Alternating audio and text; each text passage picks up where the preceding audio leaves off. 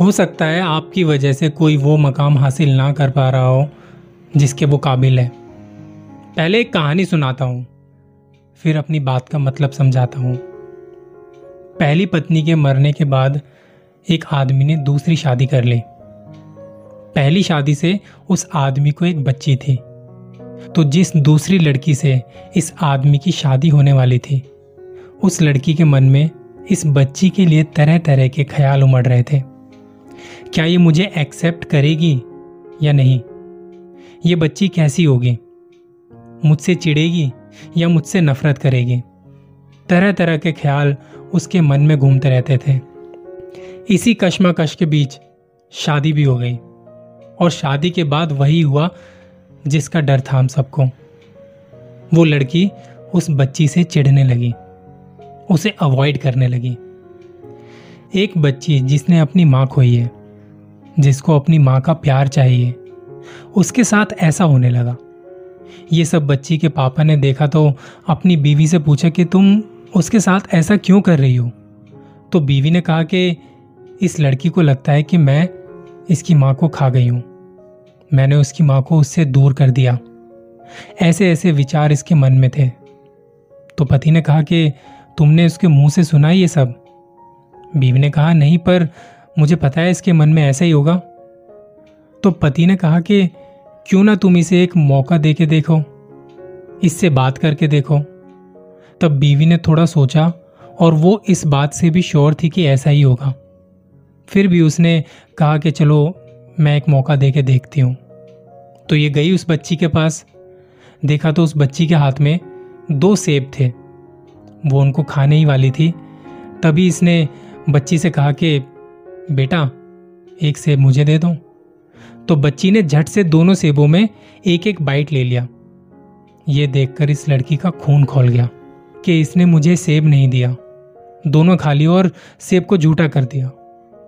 और हो सकता है ये सब कुछ आपको सुन के भी अच्छा ना लग रहा हो, है ना?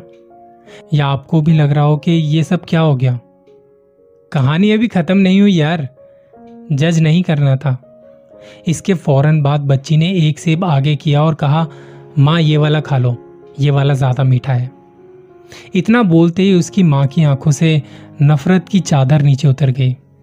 उसे पता लग गया था कि अभी तक जो उसकी सोच थी, वो जो सोच रही थी, वो गलत सोच रही थी। ऐसा अक्सर लाइफ में भी होता है। जब आप किसी को बिना जाने, बिना समझे उसके प्रति अपने मन में कोई धारणा बना लेते हैं, सिर्फ़ और सिर्फ़ अपने दिमाग में आने वाले ख्यालों से, अपने विचारों से। बहुत से लोग दोस्त बनाने में संकोच करते हैं, क्योंकि उनके एक्सपीरियंस बड़े खराब होते हैं। इसलिए वो नए दोस्त नहीं बनाते। कई लोग ऐसे होते हैं जो कि कई लोगों से बात ही नहीं करते। अच्छा एक बात बताओ। मैं कैसा इंसान हूँ? ये तुम्हें कैसे पता चलेगा, जब तक मुझसे बात ही नहीं करोगे? मेरा एक दोस्त था, जिसे लगता था मैं पार्क में जाता था खेलने।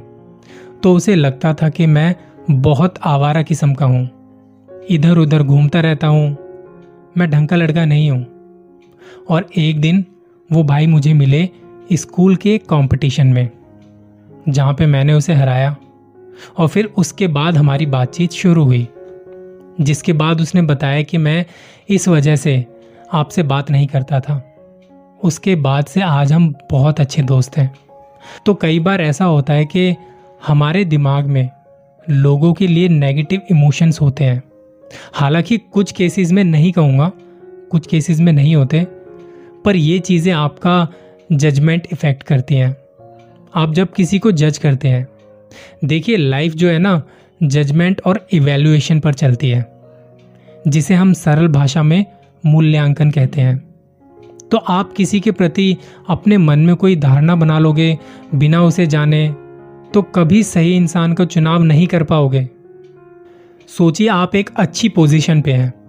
आप अगर एक सीईओ हैं, मैनेजर हैं, और आपने किसी के प्रति धारणा बना ली है तो वो इंसान जो मेहनत कर रहा है, वो कभी ऊपर पहुँच ही नहीं पाएगा, क्योंकि आप उसको ऊपर जाने नहीं दोगे। ठीक ऐसे ही अगर लाइफ में कोई इंसान अच्छा है और उसकी अच्छाई आप तक नहीं पहुँच पा रही है।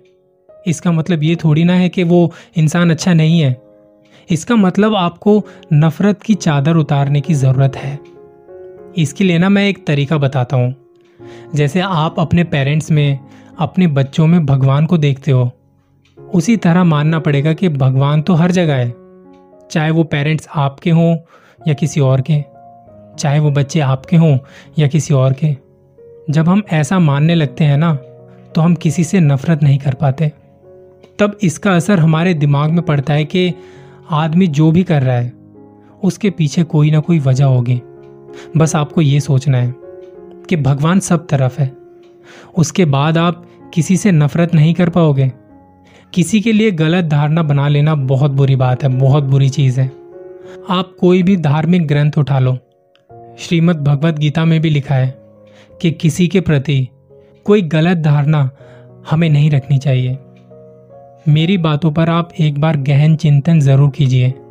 अगर आप किसी जगह के टॉप पोजीशन में हो और आपकी वजह से किसी के भविष्य में बाधा आती है, जबकि वो काबिल है, पर आपकी गलत धारणा उसे आगे नहीं बढ़ने दे रही, तब उसके जिम्मेदार सिर्फ़ आप हैं। सिर्फ़ आप ज़रूर सोचिएगा, किसी के भी बारे में गलत धारणा बनाने से पहले एक बार ज़रूर सोचिएगा।